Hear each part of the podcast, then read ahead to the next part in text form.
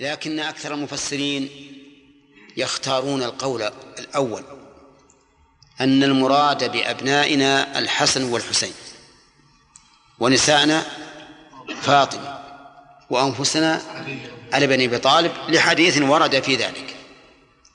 ورد في ذلك. والمسألة لا توافق ظاهر الآية، يعني هذا القول لا يوافق ظاهر الآية. أولا أن أبناء جمع ونا جمع، وإذا قلنا الحسن والحسين صار اثنين ابنان لجمع ولا لواحد؟ لواحد. أيضا النساء لم يكن في اللغة العربية أن المراد بالنساء البنات، المراد بالنساء في اللغة العربية إيش؟ الزوجات، المراد الزوجات.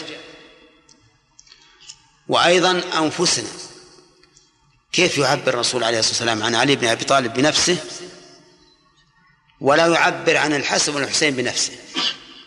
أيهما أقرب؟ الحسن والحسين، حتى إن الحسن سماه الرسول ابنه، فقال إن ابني هذا سيد. ولهذا ظاهر الآية لا يطابق هذا التفسير. وقد زعم محمد رشيد رضا أن تفسيرها بالأربعة من تفسير الرافضة، وقال إن الآية لا تنطبق عليه، لكن الحديث الوارد في ذلك يدل على أن لها أصل. ولا شك أن آل البيت يدخل فيهم هؤلاء الأربعة، لا شك في هذا، لكن انطباقه على الآية في النفس منه شيء. على كل حال المسألة انتهت، لكن ما المراد بالأنفس والأبناء والنساء؟ المراد أنهم يريدون أن يجمعوا جماعة معهم أبنائهم ونساؤهم وأنفسهم، وهذا أعز ما يكون عند الإنسان في الدنيا، هذا أعز ما يكون، نفسه، أبناؤه، زوجاته يحضرون. ويحضر الخصم أيضا نفسه وابنه، أبناءه ونساءه. قال ثم نبتهل أي نتضرع ونبالغ في الدعاء. ثم فسر الابتهال بقوله فنجعل لعنة الله على الكاذبين. وهذا القول في أن نبتهل يعني نتضرع ونلح في الدعاء أصح من القول بأن معنى نبتهل نلتعن، لأننا إذا فسرنا نبتهل بنلتعن لم نكسب معنى جديدا عند قوله فنجعل لعنة الله على الكاذبين. تكون الثانية بالنسبة للأولى مكررة. وإذا قلنا نبتهل نتضرع بالدعاء ونلح استفدنا زيادة معنى، وهو المبالغة في التضرع والإلحاح. ولهذا يقال ابتهل إلى الله في الدعاء، ولا يفهم المخاطب إلا أن المعنى تضرع وألح في الدعاء الصالح. ولا يمكن أن يكون المراد نبتهل الدعاء السيء إلا إذا قرن بما يدل عليه. واضح يا جماعة؟ تقول هذا الرجل ابتهل إلى الله في الدعاء، يعني دعا بالصالح لكن ألح. فالصواب أن معنى نبتهل يعني نتضرع ونلح في الدعاء. فنجعل لعنة الله على الكاذبين، نجعل معطوفة على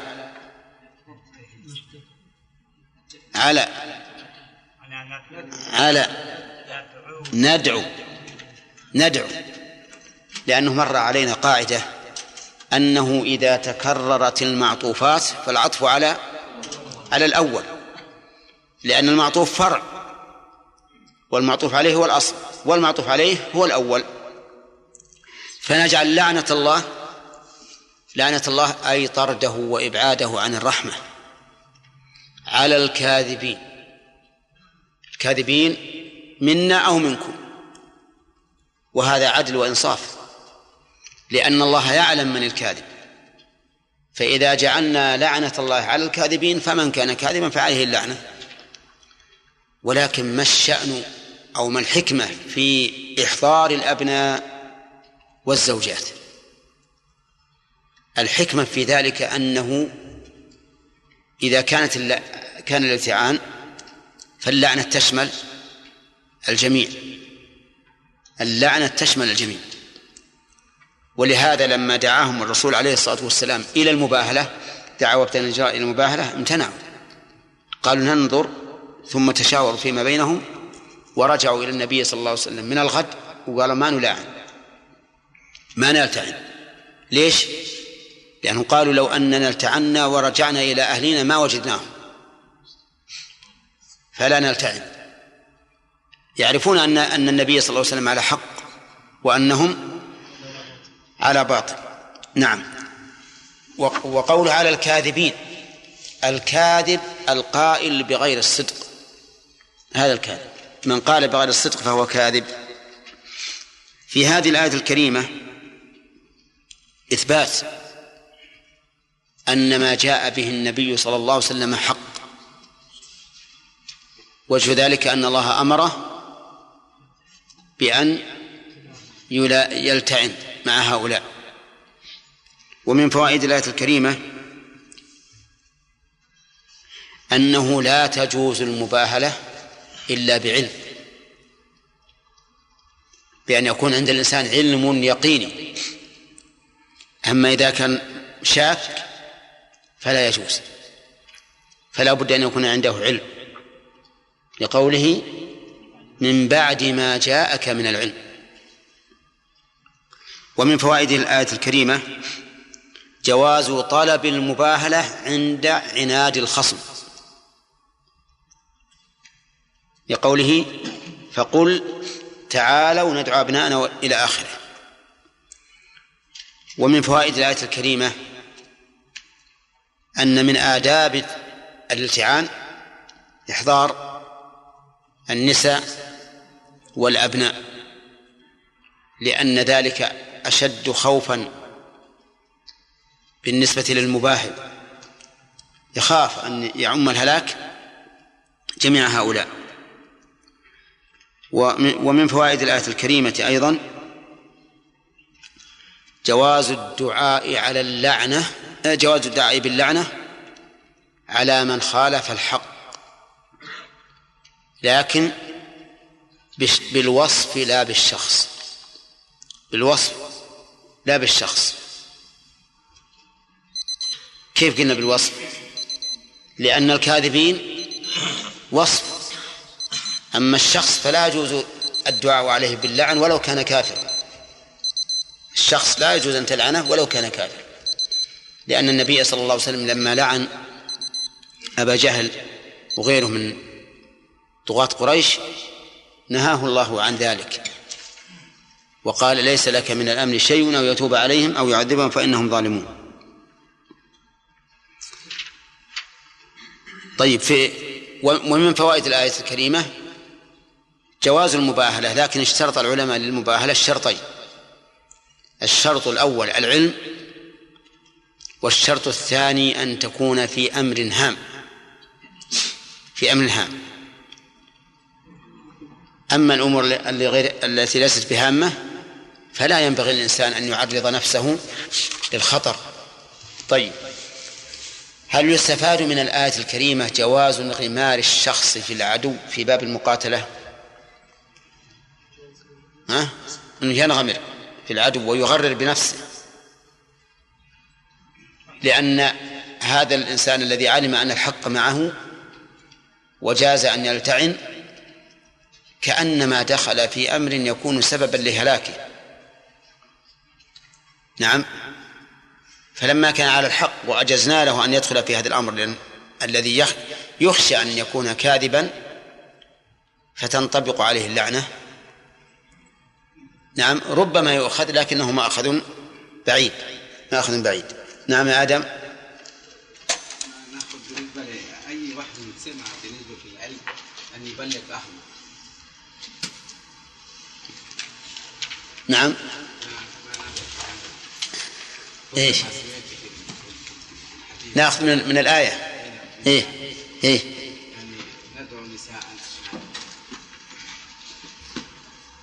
شو في هذا؟ يقول يؤخذ من الآية أنه ينبغي للإنسان أن يعلم أهله أبناءه ونساءه. ها؟ ما يؤخذ يا آدم؟ ها؟ إيه يعني نجيبهم عند الامتحان.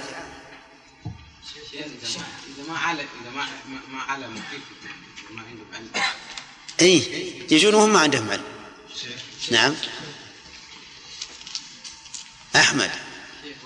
صحيح ما قاله صاحب القاموس أن الذاهب يشمل اللعن والاجتهاد في الدعاء جميعا. نعم. لا الصواب الأول، الثاني فقط. يشمل الاجتهاد في الدعاء فقط. أي نعم. نعم. طيب بين المسلمين المباح هل جائزة ولا جائزة في الأمور المتيقنة، ولهذا دعا عبد الله بن عباس رضي الله عنهما إلى المباهلة في مسألة الفرائض المعروفة. نعم. إذا كان مثلا الملاعنين مثلا في أهل يعني صاحب الباطل في من أهلهم هم أصحاب حق. كيف؟ من أهل صاحب الباطل الذي هو هذا الخصم. إيه. من أهل الخصم الذي على الباطل. من أهلهم أصحاب حق. يعني هم يتابعون هذا صاحب الحق. لو باهل مثلا نزلت اللعنة هل تعمهم؟ أصل إذا كانوا على حق وقالوا والله إحنا ما نجي نباهل لأن ذاك على حق. ما يجون. يخشون من صاحبهم. لا يخشون. يقولون لا. ولهذا لما تشاور وفد الجيران بعضهم مع بعض قالوا ما يمكن. بعضهم هم ولكن أي علم الآخرين. نعم. حسين. في تعريف الصدق، تعريف الكاذب. نعم. لو أضفنا كلمة حقيقة. إيش؟ أضفنا كلمة حقيقة. شلون يعني؟ حقيقة. التورية. لا ما حاجة، لأن التورية يطلق عليها كذب، كما في حديث إن إبراهيم كذب 3 كذبات. نعم. ما يجوز عن الشخص بعينه ولا ما يجوز عنه؟ لا يمكن يجوز إذا مات على الكفر، إذا مات على الكفر، مع أنه قد يقال أنه لا يجوز لأن الرسول صلى الله عليه وسلم قال لا تسبوا الأموات فإنهم أفضوا إلى ما قدموا. والله لا أحسن ترك، أحسن ترك. نعم. فإذا كان عينت شخص كافر وقلت عليه أن الله ما يستحق، اللهم اهده أخسر وانفع. طيب مات يبي يأخذ ما يستحق لو ما دعوت. أعوذ بالله من الشيطان الرجيم. بسم الله الرحمن الرحيم. إن هذا لهو القصص الحق وما من إله إلا الله فإن الله هو العزيز الحكيم. فإن تولوا فإن الله عليم بالمفسدين. قل يا أهل الكتاب تعالوا إلى كلمة إيش؟ قل يا أهل الكتاب تعالوا إلى كلمة سواء بيننا وبينكم ألا نعبد إلا الله ولا نشرك به شيئا ولا يتخذ بعضنا بعضا أربابا من دون الله فإن تولوا فقولوا أشهد بأننا مسلمون. ناظر فإن تولوا فقولوا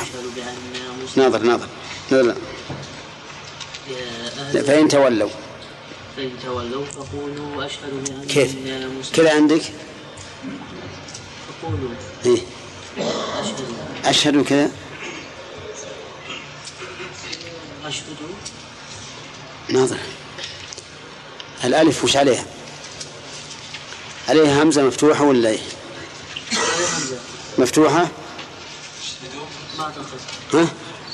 ما في فتحة. وش اللي فيها؟ علامة ايش؟ همزة فقط. ايه عليها علامة الوصل؟ فقولوا اشهدوا. فقولوا اشهدوا. نعم. فإن تولوا فقولوا اشهدوا بأن. اشهدوا بهوام. فإن تولوا فقولوا اشهدوا بأن. اشهدوا بهوام. فإن تولوا فقولوا اشهدوا بأننا مسلمون. أحسن بس.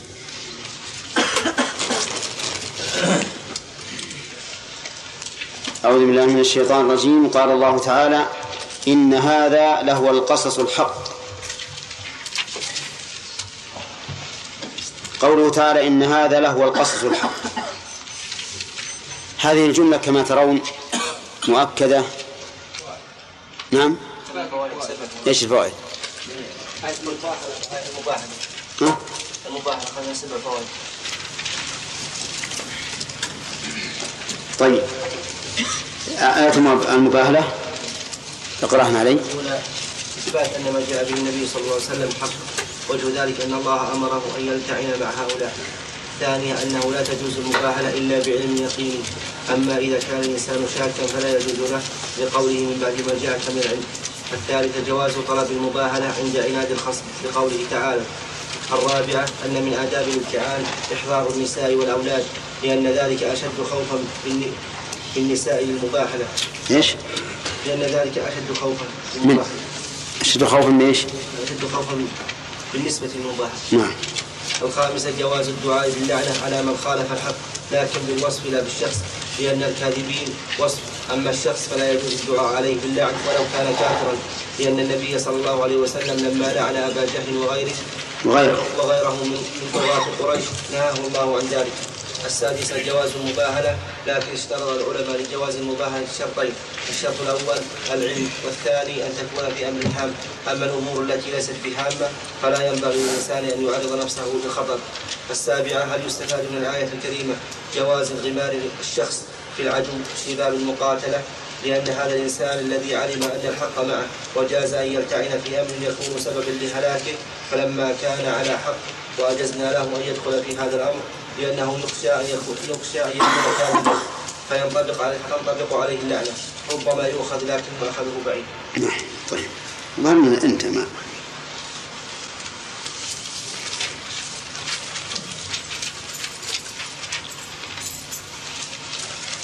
قال الله تعالى: إن هذا لهو القصص الحق. هذه الجملة كما ترون مؤكدة بمؤكدين. المؤكد الأول إن، لأن إن للتوكيد، والمؤكد الثاني اللام، والمؤكد الثالث هو، لأن هو ضمير فصل، وضمير الفصل له 3 فوائد. الفائدة الأولى الحصر، والثانية التوكيد، والثالثة الفرق بين الصفة والخبر. ويتضح ذلك بالمثال، فإذا قلت زيد هو الفاضل، فهنا هو ضمير فصل. أفادت هذه الفوائد الثلاثة، أفادت الحصر، حصر الفضل في زيد، زيد هو الفاضل. وأفادت التوكيد، لأن قولك زيد الفاضل دون قولك زيد هو الفاضل في توكيد أفضليته. الثالث الفصل بين الصفة والخبر، لأنك لو قلت زيد الفاضل لتشوف المخاطب إلى خبر. طيب زيد الفاضل وش حاله؟ فإذا قلت زيد هو الفاضل علم أن كلمة الفاضل إيش؟ هي الخبر. نعم. هنا لو كان في غير القرآن وقيل هذا القصص الحق استقام الكلام، ولكن يفوت في الكلام إيش؟ هذه المؤكدات الثلاثة. وقوله عز وجل: إن هذا، المشار إليه ما ذكره الله تعالى في شأن عيسى بن مريم عليه الصلاة والسلام، وتعرفون أن الله تعالى تحدث عن عيسى بن مريم في هذه الآيات حديثا مسهبا طويلا عنه وعن أمه. وقوله له القصص الحق، القصص مصدر قص، يقص قصا وقصصا، ولكنه هنا يحتمل أن يكون مصدرا ويحتمل أن يكون مصدرا بمعنى الفعل، ويحتمل أن يكون مصدرا بمعنى اسم المفعول، أي إن هذا لهو المقصوص الحق. وسواء قلنا بهذا وبهذا فالمؤدى واحد، فإن هذا القصص الحق، والحق هنا صفة للقصص، والحق إن قيل في مقابلة الحكم فهو بمعنى العدل، وإن قيل في مقابلة الخبر فهو بمعنى الصدق، لقوله تعالى وتمت كلمة ربك صدقا وعدلا.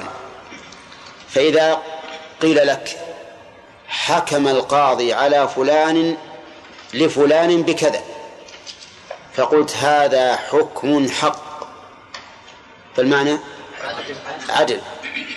وإذا قلت وإذا قيل لك أخبرنا فلان بكذا، فقلت هذا حق أي صدق. فالحق إن كان في مقابلة الحكم فهو بمعنى العدل، وإن كان في مقابلة الخبر فهو بمعنى الصدق. هنا هل هو بمعنى الخبر؟ يعني هل هو في مقابل الخبر أو في مقابل الحكم؟ الخبر، لأن القصص خبر، نحن نقص عليك من أنباء ما قد سبق.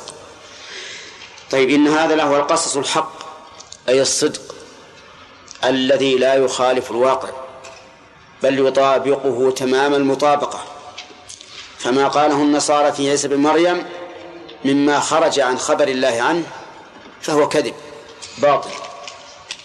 إن هذا لهو القصص الحق. ثم قال تعالى وما من إله إلا الله. هذه الجملة كما ترون أيضا فيها حصر وفيها توكيد. أما الحصر فطريقه النفي والإثبات، النفي في قوله ما والإثبات في قوله إلا. وأما التوكيد ففي قوله من إله، لأن من حرف جر زائد من حيث الإعراب، لكنه يزيد المعنى، هو زائد من حيث الإعراب لكنه يزيد المعنى. ماذا يزيد المعنى؟ يزيد المعنى توكيدا. ولهذا نقول إن الحروف الزائدة في القرآن الكريم هي زائدة زائدة، زائدة من حيث الإعراب، زائدة من حيث المعنى، أنها أي أنها تفيد معنى زائدا على ما لو لم تكن موجودة. وقول ما من إله إلا الله، إله بمعنى مألوه، والمألوه هو المعبود محبة وتعظيما، ولا يصدق هذا حقا إلا على الله عز وجل. وكلمة إله هنا على وزن فعال، ولكنها بمعنى مفعول، والكلمة هذه يعني إله بمعنى مألوه أو فعال بمعنى مفعول كثيرة في اللغة العربية، كالغراس والبناء والفراش والوطاء وما أشبه ذلك. غراس بمعنى الأخ، أنت أين غراس بمعنى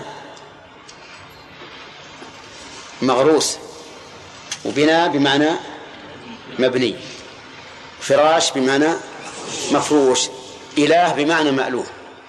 طيب، فما معنى مألوه؟ قلنا هو المعبود محبة وتعظيما، هذا مألوه. وقول وما من إله إلا الله، إلا هذه أداة استثناء، أداة استثناء والجملة التي قبلها فيها شيء محذوف تقديره وما من إله حق إلا الله. وعلى هذا فنعرب كلمة الله بدل من الخبر المحذوف الذي تقديره وما من إله حق إلا الله. إن الله يعني خالق السماوات والأرض عز وجل. فعيسى ليس بإله، وأمه ليست بإله، وجبريل ليس بإله، وميكائيل ليس بإله، ولا أحد يستحق هذا الوصف إلا خالق السماوات والأرض عز وجل. ولهذا قال ما من إله إلا الله. طيب، هذه الجملة مؤكدة ولا غير مؤكدة؟ بماذا؟ بمن الزائدة، وفيها حصر وطريقه النفي والإثبات. وما من إله إلا الله. كلمة الله هي علم خاص بالرب عز وجل، لا يسمى به غيره ولا يوصف به غيره، وهو في الأصل إله، لكن لكثرة الاستعمال حذفوا الهمزة وقالوا الله، كما حذفوا الهمزة في قولهم الناس وأصله أناس، وكما حذفوها في كلمة خير وشر، فلان خير من فلان أي أخير منه، لكن لكثرة الاستعمال حذفوا الهمزة. وكذلك شر، أولئك شر مكانا أصلها أشر، لكن حذفت الهمزة لكثرة الاستعمال. وما من إله إلا الله وإن الله لهو العزيز الحكيم. هذه الجملة كما ترون أيضا مؤكدة بمؤكدات هداية الله. إن ولا وزمير الفصل. أحسنت، إن ولا وزمير الفصل، يعني بمؤكدات ثلاثة، إن واللام وضمير الفصل. وإن الله لهو العزيز الحكيم، ففيها توكيد بثلاث أدوات، إن واللام، والثالث ضمير الفصل. وكما قلنا آنفا إن ضمير الفصل يفيد الحصر، فيكون لهو العزيز الحكيم يعني لا غيره، وإن الله لهو لا غيره العزيز الحكيم. العزيز من أسماء الله سبحانه وتعالى، فله العزة جميعا، قل لله العزة جميعا. والعزة قال العلماء إنها ذات ثلاث معان، عزة بمعنى القدر، وعزة بمعنى القهر والغلبة، والثالث عزة بمعنى الامتناع، بمعنى الامتناع. العزة بمعنى القدر يعني أنه عز وجل ذو قدر عظيم، ذو قدر عظيم لا يقدره إلا الله عز وجل.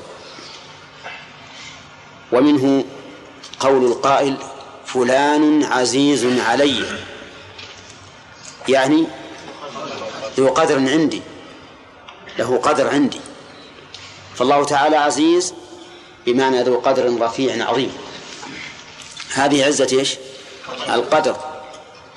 وعزة القهر أي أنه عز وجل هو الغالب الذي لا يغلب، ومنه قوله تعالى فقال أكفلنيها وعزني في الخطاب، أي غلبني في الخطاب، فهذه عزة الغلبة.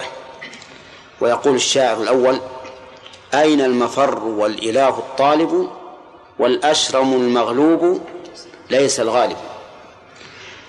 طيب، الثالث عزة الامتناع، عزة الامتناع أي أنه ممتنع عن أن يناله سوء، ومنه قولهم أرض عزاز لقوتها وصلابتها. فعلى هذا تكون العزة لها ثلاث معان. المعنى الأول يا آدم، نعم، عزة الامتناع يعني لا، إذا امتناع منه يذوب.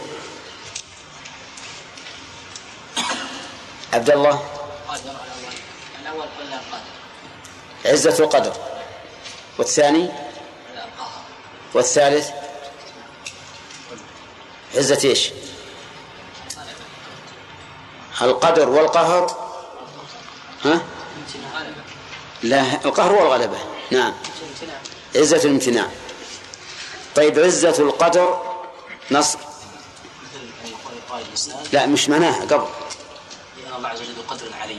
نعم، ذو قدر علي ورفيع. ومنه قول قائل فلان عزيز علي. نعم. الثاني عزة القهر، وش معناه؟ أي عزيز. إيه، وش معناه؟ أي الغلب، أي الغالب. ومنه قوله تعالى الله غالب. نعم، فقال أكفلنيها وعزني في الخطاب، أي غلبني. طيب الثالث أي أن الله امتنع أن يناله السوء. ومن قولهم أرض عزاز للأرض الصلبة التي لا تؤثر فيها المعاول. طيب لما قال المنافقون لئن رجعنا إلى المدينة ليخرجن الأعز منها الأذل، سلم الله لهم ذلك، قال نعم يخرج الأعز الأذل، لكن من هو الأعز؟ قال ولله العزة ولرسوله وللمؤمنين ولكن المنافقين لا يعلمون. طيب يقول الله عز وجل وإن الله لهو العزيز الحكيم. الحكيم تفسر أو مشتقة من الحكم والإحكام. الحكيم مشتقة من الحكم والإحكام. وكل عزيز لابد، نعم، كل عزيز إذا اقترن في عزته الحكمة والحكم كملت عزته، وذلك لأن العزيز إذا غلب ولم يكن له حكمة أداه غلبته إلى الطيش، تؤديه غلبته إلى الطيش وعدم ضبط النفس. فإذا اجتمعت العزة والحكمة كمل الموصوف بهما. طيب أقول الحكيم من الحكم والإحكام، فهو سبحانه وتعالى الحاكم ولا حاكم غيره، وهو المحكم أي المتقن لما حكم به، سواء كان الحكم كونيا أو شرعيا. والحكمة أو الإحكام الذي بمعنى الإتقان هو وضع الشيء في موضعه اللائق به، بحيث لا يقال إن هذا غير لائق أو هذا غير موافق، بل يكون موافقا مطابقا لما تقتضيه المصلحة. إذن الحكيم مشتق منين؟ من الحكم والإحكام. طيب ثم نقول الحكم نوعان. الحكم نوعان، حكم كوني وحكم شرعي. فالحكم الكوني ما قضى به الله قدرا، والحكم الشرعي ما قضى به شرعا. انتبه، الحكم الكوني ما قضى به قدرا، والشرعي ما قضى به شرعا، والفرق بينهما ظاهر. الحكم الشرعي يتعلق فيما يحبه الله عز وجل فعلا أو تركا، فإن نهى عن شيء فهو يحب تركه، وإن أمر بشيء فهو يحب فعله. ويمكن أن يتخلف الحكم الذي حكم الله به، هذا الحكم الشرعي. الحكم الكوني يتعلق فيما يحبه وما لا يحبه، ولا يمكن أن يتخلف، لا بد أن يكون. ماذا واضح ولا؟ ها؟ الفرق بينهما إذن الحكم الكوني لا بد أن يقع، والحكم الشرعي يمكن أن يقع ويمكن أن لا يقع. الثاني أن الشرعي يتعلق فيما يحبه، والكوني يتعلق فيما لا يحب وما لا يحب. طيب، يتضح هذا بالمثال. فإذا قال الله تعالى لا تقربوا الزنا، هذا حكم شرعي، حكم شرعي. هل يمكن أن يقع من الموجه إليهم الخطاب ألا يزنوا، أو قد يزنون وقد لا يزنون؟ قد يزنون وقد لا يزنون، قد يزنون ولا وقد لا يزنون. ولهذا قوله تعالى، نقول في قوله تعالى وقضى ربك ألا تعبدوا إلا إياه. القضاء هنا شرعي، لأننا نرى كثيرا من الناس، بل أكثر الناس، لم يعبدوا الله بل عبدوا غيره أو لم يعبدوا أحدا، فالقضاء هنا شرعي. طيب، ثانيا، هل يقضي الله بما لا يحب شرعا؟ لا يقضي إلا بما يحب. فإن كان ما يحبه تركا جاء بصيغة النهي، وإن كان ما يحبه فعلا جاء بصيغة الأمر. يا أيها الذين آمنوا أطيعوا الله وأطيعوا الرسول ولا تبطلوا أعمالكم. طاعة الله ورسوله محبوبة إلى الله، عدم إبطال الأعمال إيش؟ محبوب إلى الله. الأول أمر والثاني نهي. طيب، اعبدوا الله ولا تشركوا به شيئا، نفس الشيء، اعبدوا أمر، لا تشركوا نهي. فالشرك محبوب إلى الله تركه، والعبادة محبوب إلى الله فعلها، عبادة الله. القضاء الكوني قلنا يكون فيما يحبه الله وما لا يحبه، ولا بد من وقوعه، لا بد من وقوعه. قال الله تعالى وقضينا إلى بني إسرائيل في الكتاب لتفسدن في الأرض مرتين ولتعلن علوا كبيرا. هذا القضاء كوني ولا شرعي؟ كوني، لا يمكن أن يكون شرعا، لأن الله لا يحب الفساد ولا يحب المفسدين، لكنه كوني. وقع ولا ما وقع؟ وقع، نعم. فإذا جاء وعد أولاهما إلى آخر الآيات. وعدهم يقول إن المرة الثانية لم تقع، والله أعلم. على كل حال، القضاء الكوني يكون فيما يحب وما لا يحب، ولا بد من وقوع المقضي، لا بد من وقوع المقضي، ما يمكن أحد يتخلف عنه. واضح؟ طيب، قال الله تعالى فلما قضينا عليه الموت ما دلهم على موته إلا دابة الأرض. كون ولا شرعي؟ هذا كون، نعم.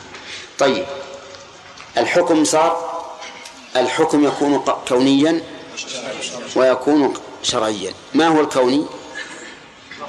ما قضاه الله تعالى قدرا، والشرعي ما قضاه شرعا وجاءت به الرسل. طيب، الحكم الكوني والشرعي كلاهما مقرون بالحكمة، كلاهما مقرون بالحكمة، لأن الله حاكم إيش؟ محكم، فلا يمكن أن يكون حكمه إلا على وفق الحكمة. والحكمة إما في الصورة والهيئة، وإما في الغاية، إما في الصورة والهيئة وإما في الغاية، وكلاهما أيضا موجود في الشرع والقدر، يعني شرعا وكونا. فالمخلوقات وجودها على هذا الوصف والهيئة التي هي عليه الآن موافق للحكمة ولا لا؟ موافق، يعني لو تفكر في الكليات والجزئيات، فكر في الإنسان كونه على هذا الوصف لا شك أنه موافق للحكمة، ثم فكر في أجزائه الصغيرة والكبيرة تجدها كلها موافقة للحكمة. طيب، الشرع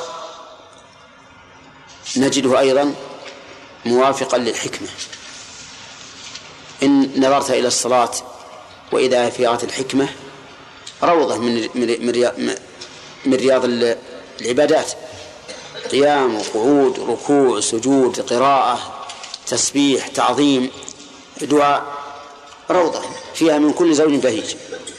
وإن نظرت إلى الزكاة فكذلك، الصيام الحج كل العبادات تجد أنها مطابقة لإيش؟ للحكمة في الهيئة التي هي عليها. ثم الغاية من هذا الخلق أو من هذا الشرع لا شك أنه غاية حميدة يحمد الله عز وجل عليها، وما خلقنا السماوات والأرض وما بينهما لاعبين ما خلقناهما إلا بالحق. فالغاية من خلق السماوات والأرض غاية حميدة، والغاية من الشرع غاية حميدة، لا صلاح للعباد إلا بالشرع الذي يشرعه الله لهم. حينئذ نقول بناء على ذلك يتبين أن القول في الحكيم يتضمن أربع حالات: حكم كوني وحكمة صورية وغائية، حكم شرعي وحكمة صورية وغائية. فالأقسام أربعة كلها مأخوذة من قوله وإن الله لهو العزيز الحكيم. ففي هذه الآية الكريمة من الفوائد تأكيد أن ما أخبر الله به عن عيسى بن مريم هو الحق، ويتفرع على هذه القاعدة أن كل ما خالفه مما تكلمت فيه النصارى في شأن عيسى فهو كذب باطل لا يوافق الواقع. ومن فوائد الآية الكريمة أنه ينبغي أو أن من بلاغة الكلام أن يكون مطابقا للواقع أو موافقا لمقتضى الحال، من بلاغة الكلام أن يكون موافقا لمقتضى الحال. وجه ذلك أن هذه الجملة إن هذا لهو القصد الحق أكدت بثلاثة مؤكدات، لأن المقام يقتضي هذا، إذ أن دعاية النصارى قوية لا يبطلها إلا كلام مؤكد إما باللفظ وإما بالحال، يعني إما بالمقال وإما بالحال. وهكذا ينبغي لكل إنسان يتكلم بكلام أن تقتضي الحال أن يكون مؤكدا، فإن البلاغة أو مقتضى البلاغة أن يؤكده. طيب، ومن فوائد الآية الكريمة أن القصص قد يكون حقا وقد يكون باطلا. القصص من حيث هو بقطع النظر عن القاص قد يكون حقا وقد يكون باطلا كذبا. من أين يؤخذ؟ من وصف القصص بالحق، لأن الأصل في الصفة أن تكون مخرجة لما عدا الموصوف، هذا الأصل. ولهذا لو جاءت صفة غير مخرجة لما سوى الموصوف يسمونها صفة كاشفة لا مانعة، صفة كاشفة لا مانعة. إذن نقول القصص الحق، الأصل أن الحق صفة إيش؟ مانعة ولا كاشفة؟ مانعة، يعني تمنع ما سواه. وعلى هذا تكون الأخبار فيها كذب وفيها صدق، نعم، من حيث هي خبر. وإنما قيدنا ذلك بقولنا من حيث هي خبر ليخرج بذلك خبر من؟ خبر الله ورسوله، فإنه لا يحتمل الكذب بوجه من الوجوه. ومن فوائد الآية الكريمة أنه لا إله في الوجود إلا الله، ولكن المراد لا إله حق، لا إله حق، ويتعين أن يكون ذلك هو المراد. لماذا؟ لأن هناك آلهة موجودة تعبد من دون الله وتسمى آلهة، وينكر حصر الآلهة بواحد. قالت قريش في مخاطبة النبي عليه الصلاة والسلام وقال الكافرون هذا ساحر كذاب. أجعل الآلهة إله واحدا إن هذا لشيء عجاب. الله أكبر. العجاب أن تكون الآلهة إله واحدا أو أن تكون الآلهة متعددة؟ الثاني هذا العجاب. أما أن يكون إله واحدا فهذا هو الصواب، لكن هم مكابرون. على كل حال لا يوجد في الكون إله حق، يجب أن نقيد هذا، إله حق سوى من؟ سوى الله عز وجل. أما الآلهة الباطلة فهي آلهة باطلة، وإن سميت آلهة فهي كما قال الله تعالى إن هي إلا أسماء سميتموها أنتم وآباؤكم ما أنزل الله بها من سلطان. ومن فوائد الآية الكريمة أن سلامة العقيدة فيها الراحة التامة، لأنك إذا سلمت عقيدتك وآمنت بأنه ما من إله إلا الله فإنك لن تتجه إلى من سوى الله، ولا شك أن هذا راحة. انحصار الهدف والمقصود من أكبر أسباب راحة الإنسان. إذا تعدت الأهداف والمقاصد تبلبل الإنسان، ولهذا يذكر عن عمر بن الخطاب رضي الله عنه أنه قال من بورك له في شيء فليلزمه، من بورك له في شيء فليلزمه. أي شيء يبارك لك فيه تشوف أنك مطمئن فيه، سيارة، بيت، زوجة، صاحب، أي شيء فلزمه، فإنه خير من أن تتنقل. بعض الناس يقول والله بقرأ اليوم بزاد المستقبل وباكر بالمنتهى، بعده بالإقناع، بعده بالمهذب، بعده بالمدونة لمالك، كل يوم له كتاب. هذا يروح عليه الوقت ما زي الشيء. لماذا؟ لأن الهدف لم يتحد. هؤلاء المشركون أيضا هذا يعبد اللات، إذا لم تنفع راح للعزة، إذا لم تنفع المنات، إذا لم تنفع مناصب أحجار ثلاثة نعم يجعلها للقدر، وواحد الرابع يجعله إلها يعبده. إذا لم ينفع عجن عبيطا من التمر وجعله إلها، إذا لم ينفع رحل الشمس القمر. على كل حال إذا كانت العقيدة السليمة بأن لا يتجه الإنسان إلا إلى الله ولا يعبد الله فإنه يجد الراحة التامة، ولهذا قال وما من إله إلا الله. وفي هذا رد على النصارى الذين قالوا إن الله ثالث ثلاثة،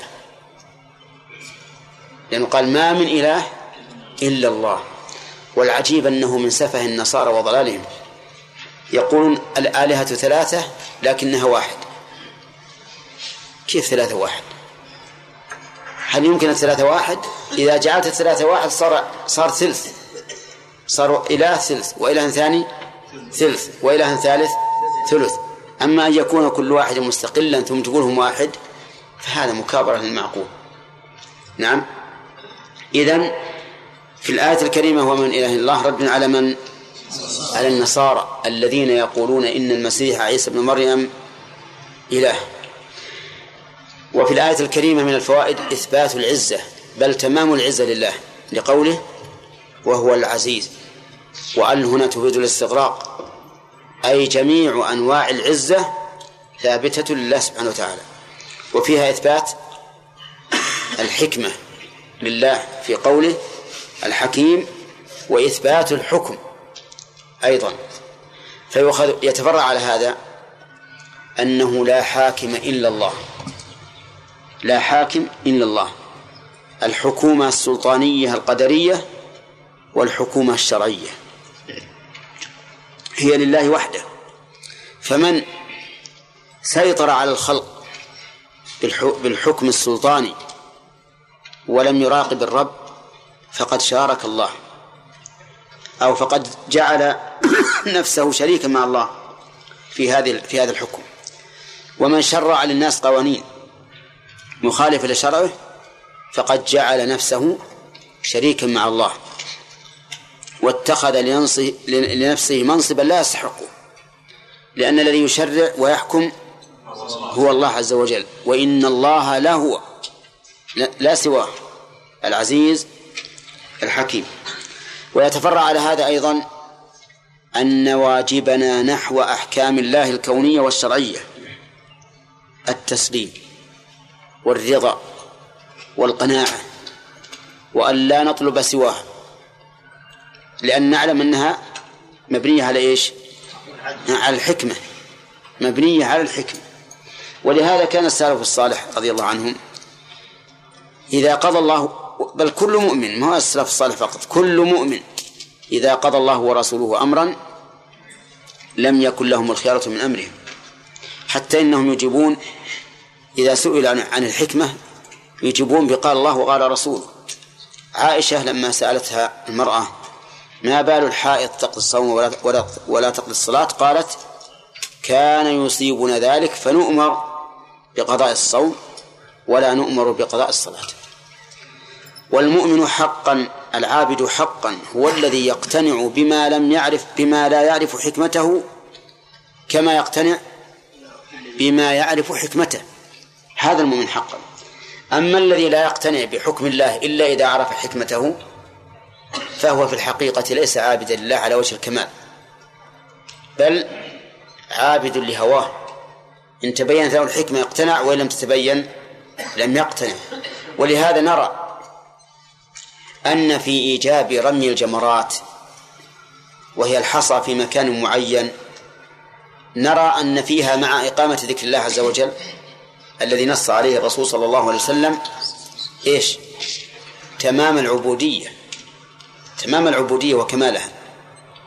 لأن كون الإنسان يحمل حصى يرميها في مكان معين تعبد لله، هذا من كمال العبودية. كون الإنسان مثلا يصلي أو يتجنب الزنا خوفا من الله ورجاء لثوابه في الصلاة، واضح الحكمة فيه. لكن كونه يرمي حصيات في مكان معين قد لا تتضح الحكمة لولا أن الرسول أخبرنا بأنها لإقامة ذكر الله وفيها تمام العبودية. فالمهم أنك متى آمنت بأن الله له الحكمة في حكمه الكوني والشرعي ازددت قناعة ورضا بما حكم به. أما الحكم الكوني فسترضى أو سينفذ عليك رضيت أو ما رضيت، لكن الشأن كل الشأن في الحكم الشرعي هو الذي باختيارك، أما الكوني فليس باختيارك، سيكون عليك مهما كان الله. نعم. اليهود ما رد عليه لأنه قال عزير بن الله. نعم. جعله إنسان، يعني جعله إله إنسان.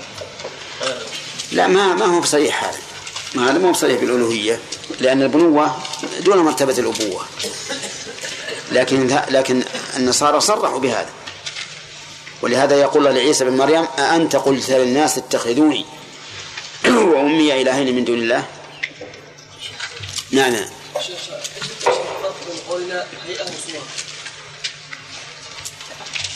الهيئة قد تكون في الأفعال والأقوال، والصورة قد تكون في الأجسام، الشكل الجسم مثلا. نعم.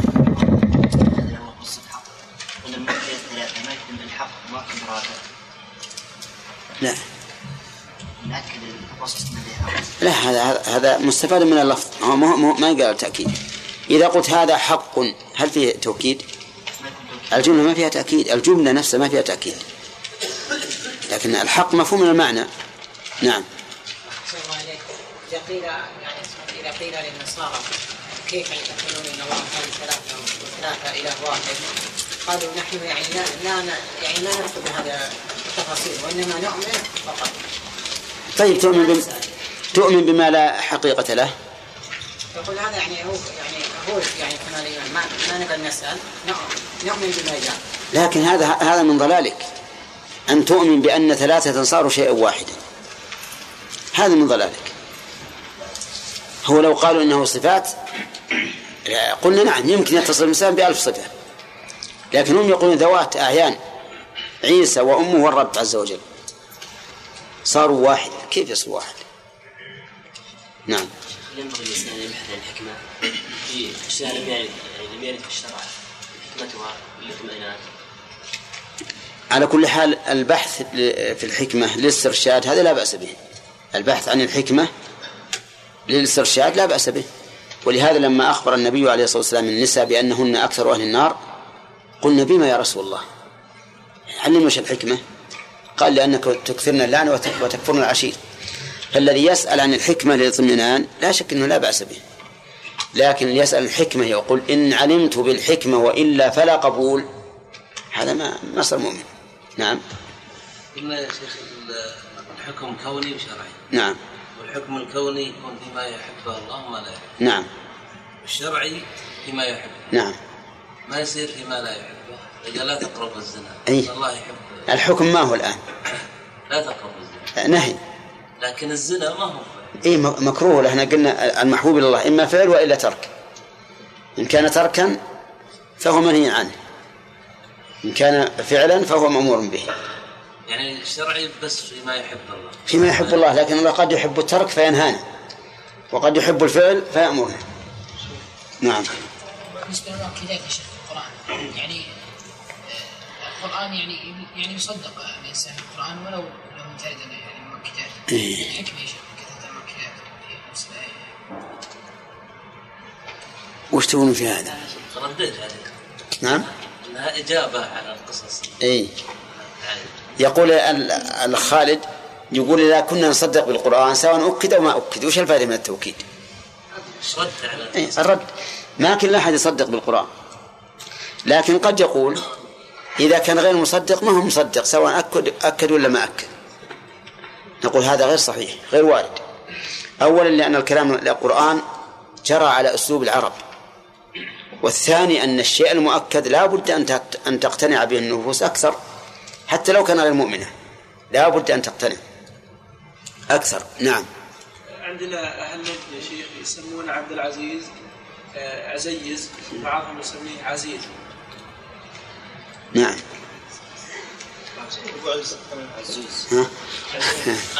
واجد عزيز. أسأله شو عنه الآن؟ أنا عزيز، أنا صفة العزة يعني من الإنسان، المؤمنون لهم عزة والرسول له عزة، والإنسان اللي يقول عزيز يسمي ابنه عزيز، مثل الذي سمى ابنه حكيم في عهد الرسول صلى الله عليه وسلم.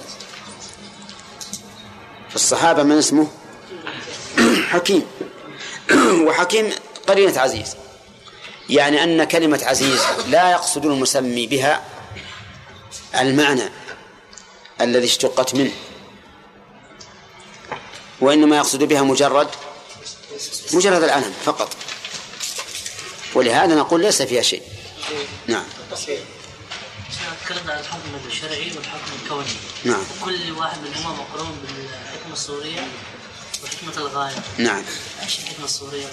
يعني يكون الشيء على هذا الوجه موافق للحكمة، يعني يكون مثلا الإنسان يمشي على رجليه موافق للحكمة، لكن لو يمشي على رأسه غير موافق للحكمة. الغاية أن الله خلق الإنسان للعبادة. الله. قل يا أهل الكتاب تعالوا إلى كلمة سواء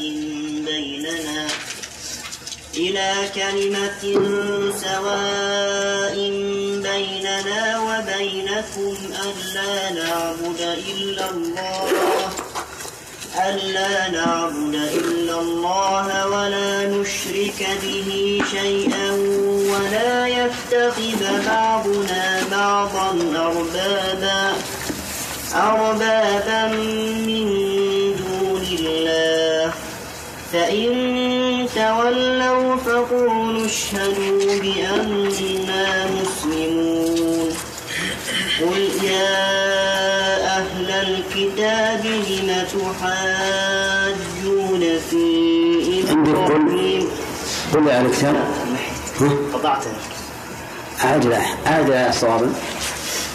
يا أهل الكتاب لم تحاجون في إبراهيم وما أنزلت التوراة والإنجيل وما أنزل نزلت التوراة والإنجيل إلا من بعده أفلا تعقلون ها أنتم هؤلاء حاججتم فيما لكم به علم فلم تحاجون فيما ليس لكم به علم والله يعلم وأنتم لا تعلمون.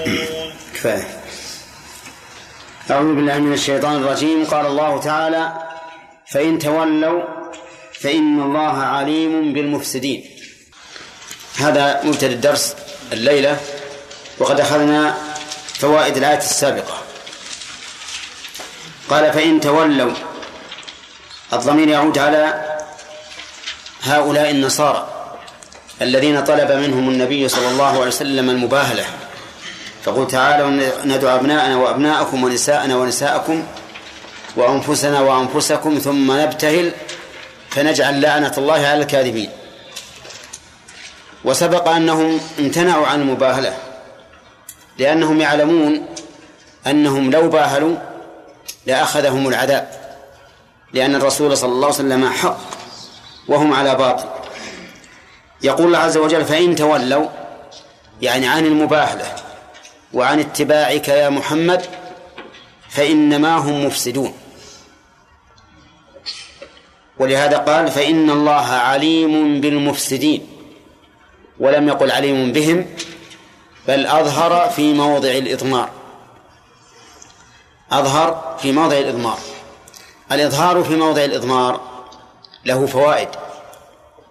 الفائدة الأولى: التسجيل أو انطباق الوصف في هذا المظهر على من يعود عليهم،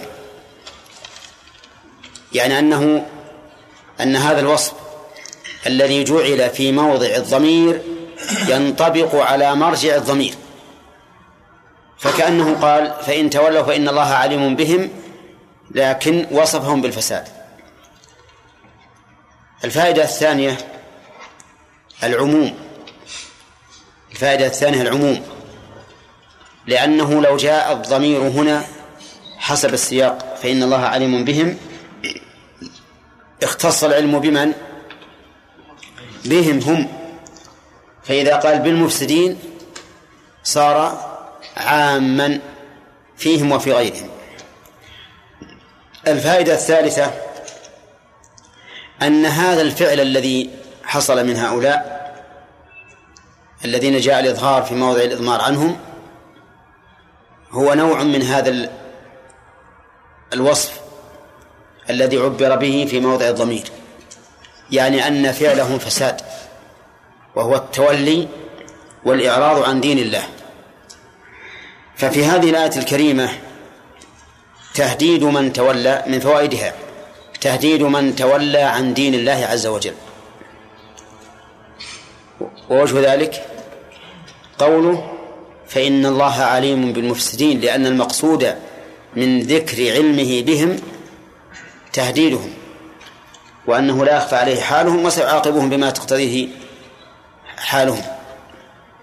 ومن فوائد الآية الكريمة أن التولي عن دين الله فساد، كما قال الله تعالى: ظهر الفساد في البر والبحر بما كسبت أيدي الناس.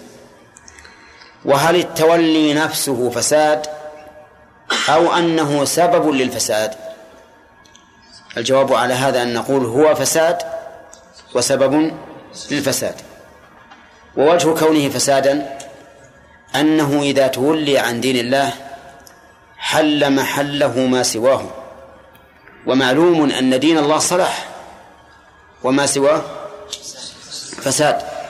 ولهذا نجد القوانين المحكمة في عباد الله لا تصلح الخلق، لا يصلح الخلق منها إلا ما وافق الشرع، وأما ما خالف الشرع فإنه فساد، مهما كان واضع القوانين في الذكاء والفهم لأحوال الناس، فإنهم إذا وضعوا من القوانين ما يخالف شرع الله فإنه فساد بكل حال. إذن نفس التولي فساد، ثم هو أيضا سبب للفساد، لأن الجد والقحط وضيق الرزق والفتن كلها سببها المعاصي.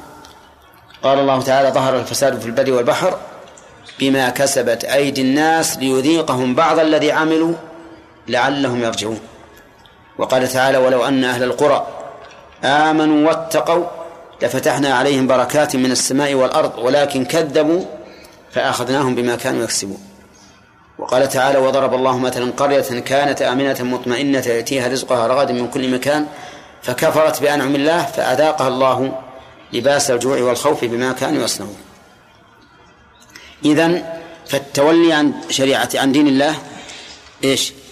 فساد وسبب للفساد.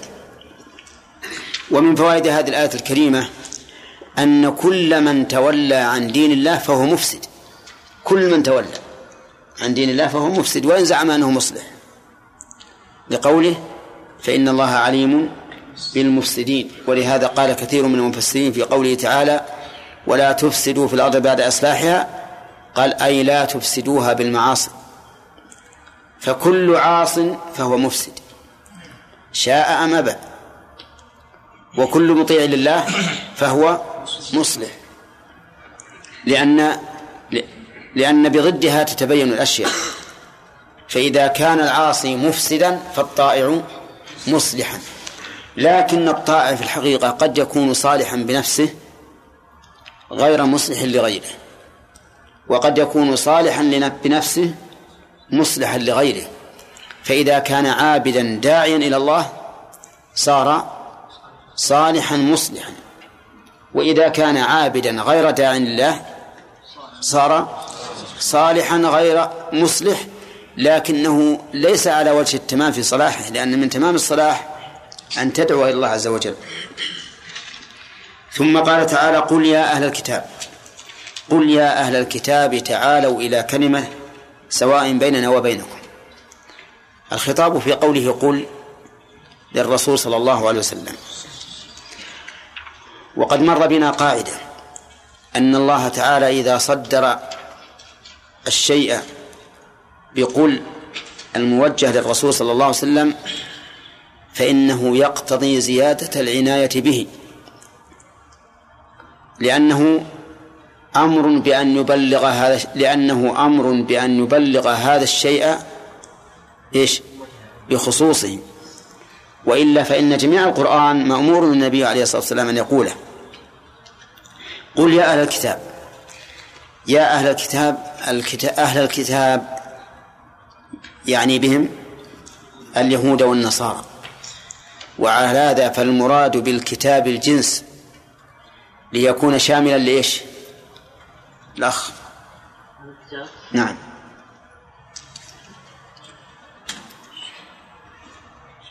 ذكرت أن المراد بأهل الكتاب اليهود والنصارى، وقلت على هذا يكون الكتاب للجنس ليكون شاملا اليهود والنصارى، لا، نعم، التوراة والإنجيل. فيا أهل الكتاب يعني يا أهل التوراة والإنجيل.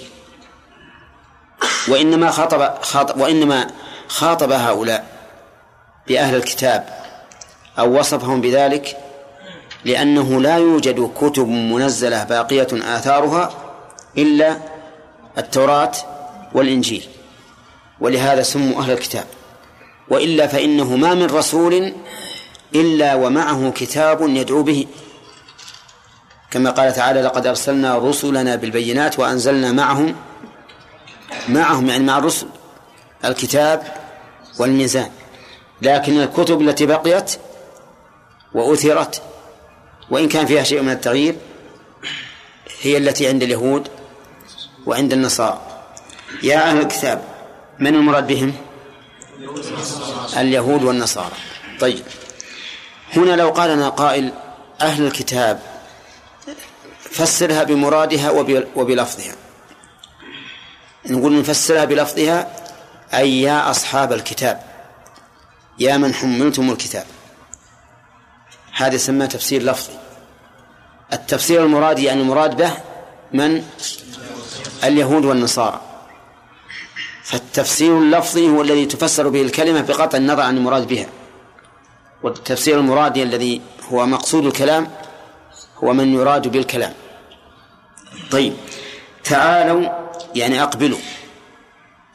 أقبلوا وتعالى فعل أمر وليست اسم فعل، خلافا لمن زعم من النحويين أنها اسم فعل.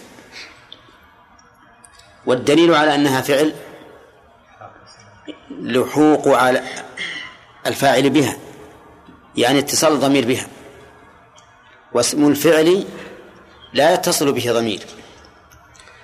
تقول تعالوا للجماعة، تعاليا لمن؟ المثنى، تعالينا لجماعة الإناث، تعالي للواحدة، فإذن هي فعل يعني أقبلوا. بخلاف هلم هذه اسم فعل، الدليل لأنها لا تتغير ولا يلحقها الضمير. والقائلين لإخوانهم إيش؟ هلم إلينا، ولم يقل هلموا إلينا. نعم. طيب تعالوا أقبلوا إلينا، إلى كلمة، وفسرها في قوله ألا نعبد إلا الله، لكن وصف هذه الكلمة قبل أن يفسرها. سواء يعني عدل، لأن سواء هنا مصدر بمعنى اسم الفاعل، أي مستوية ليس فيها حيف، مستوية بيننا وبينكم. والمستوية بين الضد وضده يعني أنها عدل، ليس فيها جنف من هؤلاء ولا من هؤلاء، سواء. إذن سواء مصدر إيش؟ بمعنى اسم الفاعل، أي مستوية بيننا وبينكم، يعني عدل، لا فيها ميل لنا ولا ميل لكم. بيننا وبينكم، الضمير في بيننا يعود على المسلمين، وبينكم الضمير على أهل الكتاب. ما هذه الكلمة؟ ألا نعبد إلا الله، هذه الكلمة سواء، كل الرسل متفقون على هذه الكلمة من نوح إلى محمد صلى الله عليه وسلم، وما أرسلنا من قبلك من رسول إلا أحمد وما أرسلنا من قبلك من رسول إلا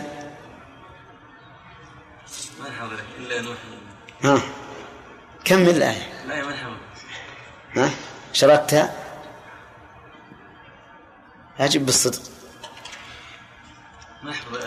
هل شرطت أو لا؟ ما شرطت. طيب وما أرسلنا من قبلك من رسول إلا نوحي إليه أنه لا إله إلا أنا فاعبدون. نعم، وما أرسلنا من قبلك من رسول إلا نوحي إليه أنه لا إله إلا أنا فاعبدون. فإذا كانت الرسل عليهم الصلاة والسلام متفقين على هذه الكلمة، إذن فإذا دعوناكم إليها فهذا عدل ليس فيه حيف. سواء بيننا وبينكم هي ألا نعبد إلا الله، ألا نعبد إلا الله. وعلى هذا فيكون موضع قوله ألا نعبد إلا الله الجر، على أنها عطف بيان لإيش؟ لسواء، لكلمة، عطف بيان لكلمة. ويجوز أن تكون خبر مبتدأ محذوف، أي هي إيش؟ ألا نعبد، هي ألا نعبد. طيب قول ألا نعبد إلا الله، نعبد أي نذل ونخضع لغير الله عز وجل، لا نخضع ولا نذل الذل المطلق إلا لله وحده عز وجل، لأن العبادة يراد بها الذل والخضوع الكامل المطلق، ويراد بها المتعبد به، يعني تطلق على معنيين، تطلق على فعل العبد وتطلق على مفعول العبد. انتبه، العبادة تطلق على فعل العبد ومفعول العبد، فإذا كانت على فعله فهي التذلل والخضوع، إذا كانت على مفعوله فهي العبادات التي يقوم بها، والتي فسرها شيخ الإسلام ابن تيمية بقوله اسم جامع لكل ما يحبه الله ويرضاه. طيب، وهنا أن لا نعبد إما أن يقال بشمولها للمعنيين، وإما بأن المراد بها الفعل العبد، يعني ذل العبد وخضوعه. إلا الله وحده، واستفدنا الوحدانية هنا من إيش؟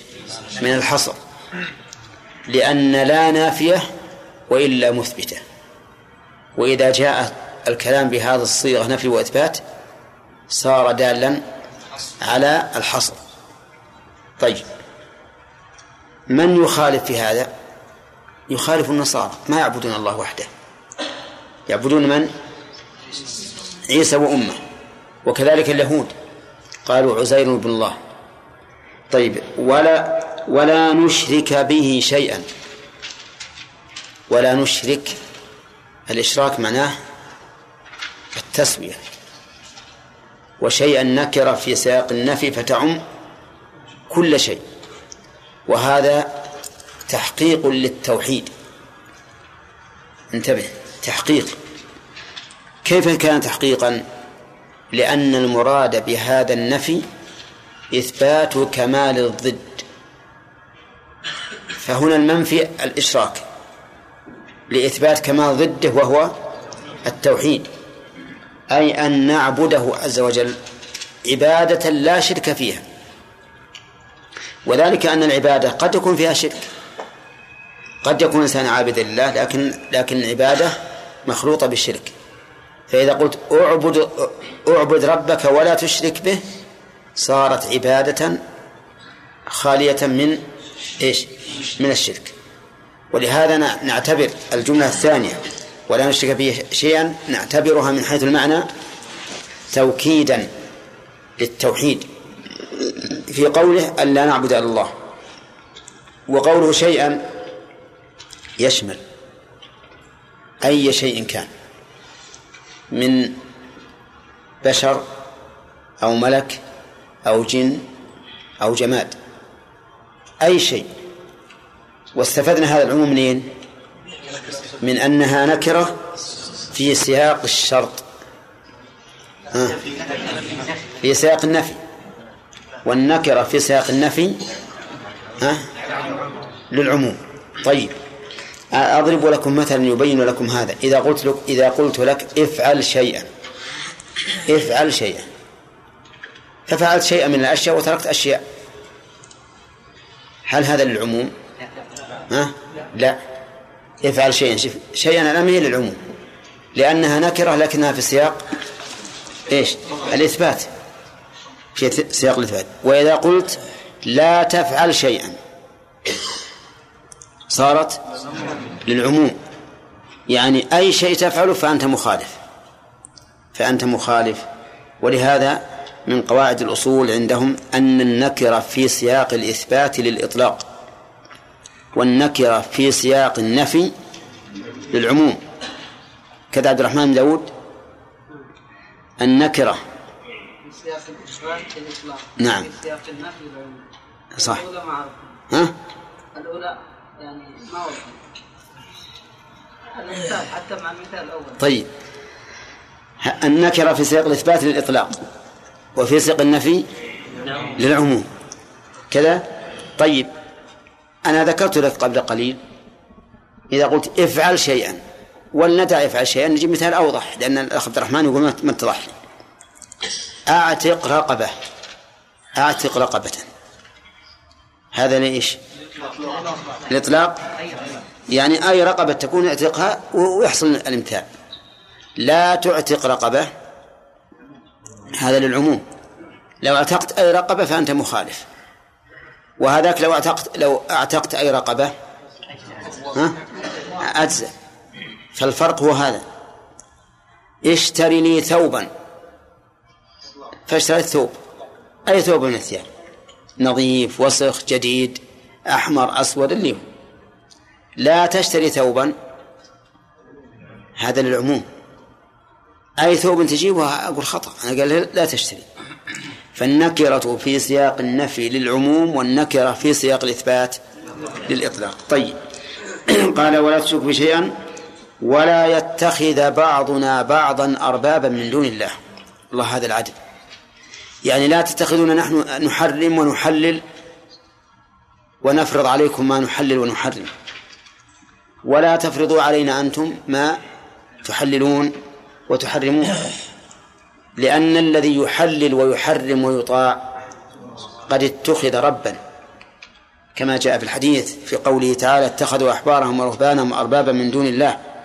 قال عدي بن حاتم يا رسول الله إنا لسنا نعبدهم، قال أليس يحلون ما حرم الله فتحلونه ويحرمون ما أحل الله فتحرمونه؟ قال نعم. قال فتلك عبادتهم. والأمر ظاهر، طاعة الغير في التحليل والتحريم شرك في الطاعة وفي التشريع. فهو يقول نعبد الله لا نشرك به شيئا، هذا باعتبار العبادة. لا يتخذ بعضنا بعضا أربابا من دون الله، هذا باعتبار التشريع، يعني لا نلزمكم بما نقول ولا تلزمونا بما تقولون. إذن من المرجع؟ ولهذا قال من دون الله. أما إذا كان بالله فأنتم تلزموننا ونحن نلزمكم، تلزموننا ونحن نلزمكم. نحن لم نقل اجعلونا ربا نفرض عليكم ما نشاء، أو نجعلكم ربا تفرضون علينا ما تشاءون من دون الله. لكن إذا كان هذا بإذن الله ووحيه وشرعه وجب عليكم. واضح يا جماعة؟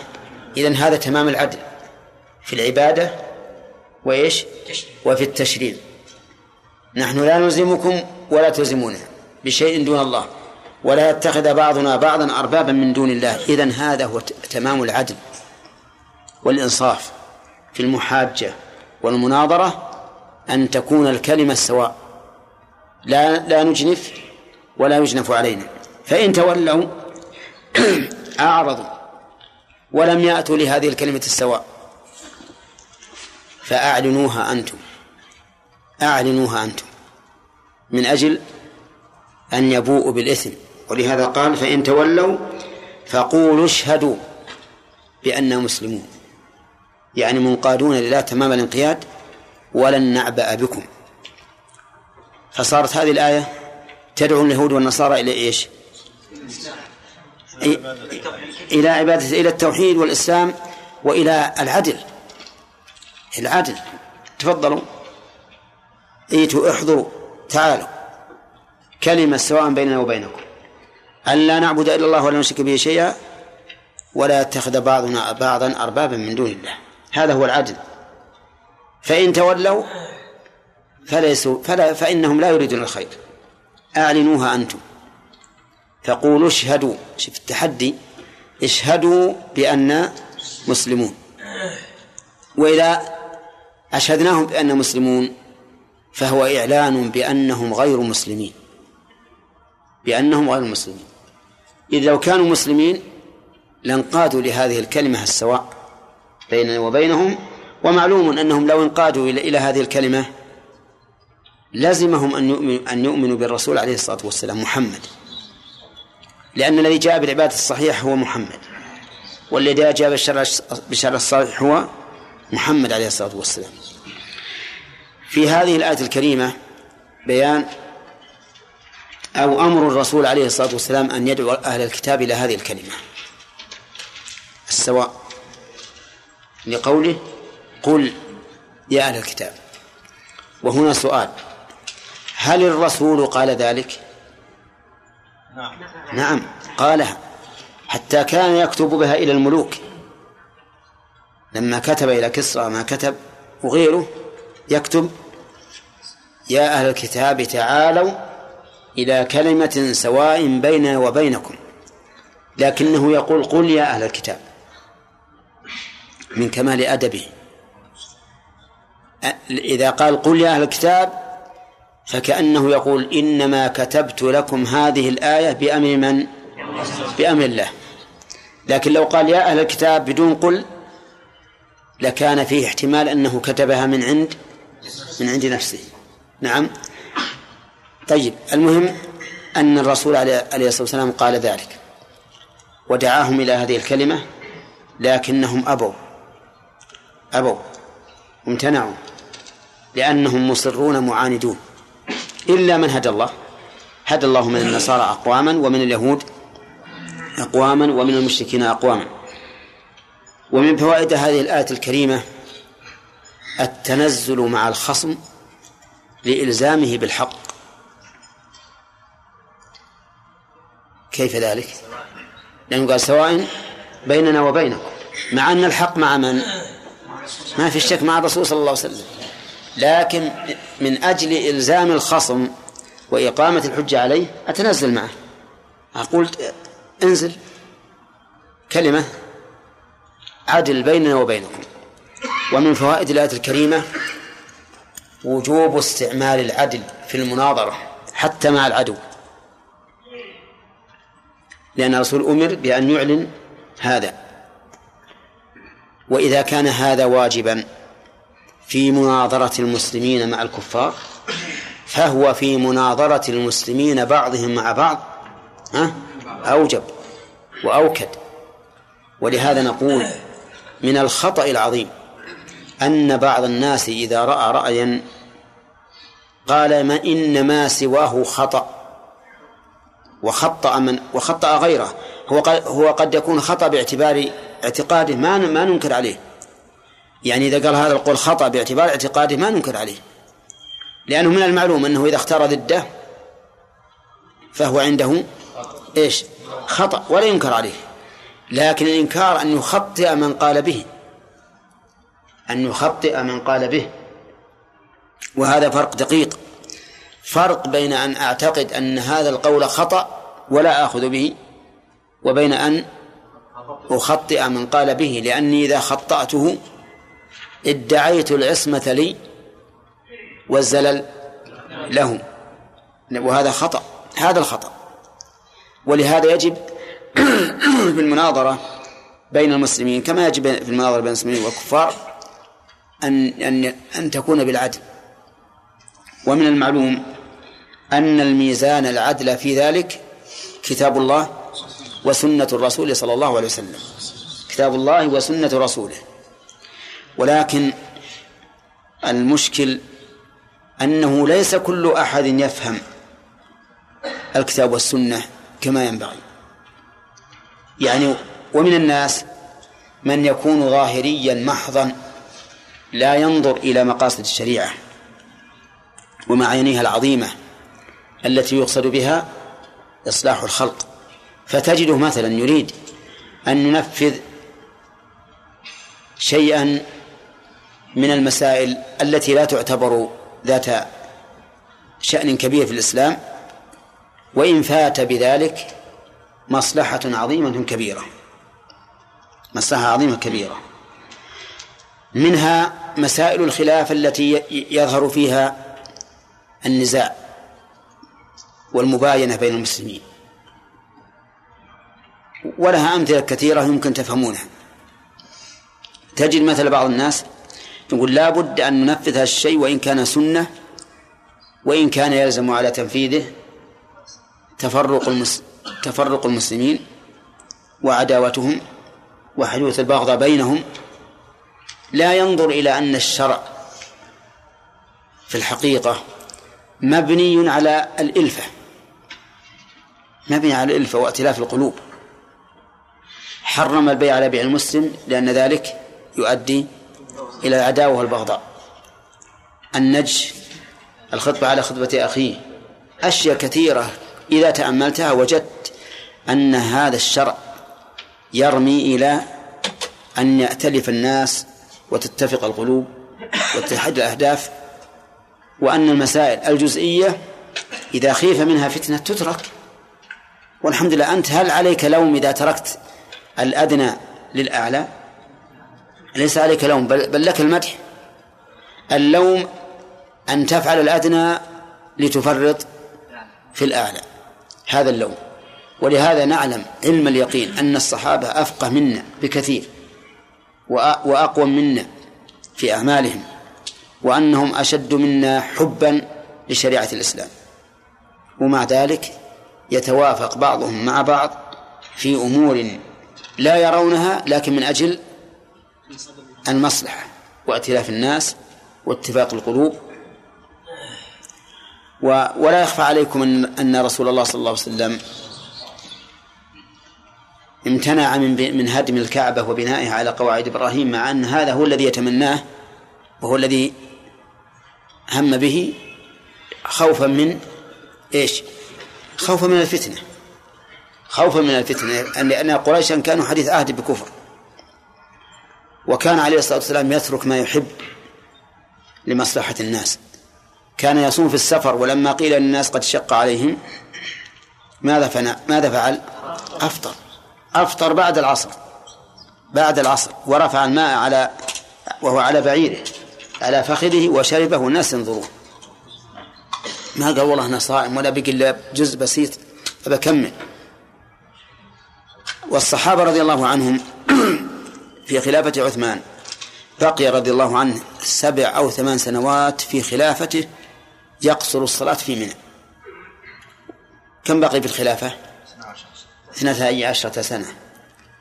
بعد مضي أكثر خلافته رأى رضي الله عنه لسبب من الأسباب أن يتم الصلاة فأتم، فبلغ ذلك من بلغ من الصحابة فأنكروا عليه، قالوا كيف الرسول صلى الله عليه وسلم وأبو بكر وعمر وأنت في أول خلافتك تقصر الصلاة والآن تتم؟ حتى إن ابن مسعود لما بلغه ذلك استرجع قال إنا لله وإنا إليه راجعون، كأنه أمر كبير. ومع ذلك يصلون خلفه، يصلون 4 مع اعتقادهم أنها خلاف السنة.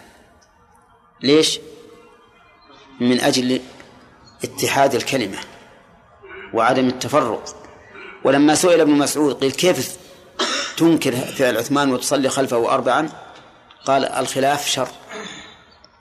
هذا الفقه والله، هذا الفقه، هذه الشريعة.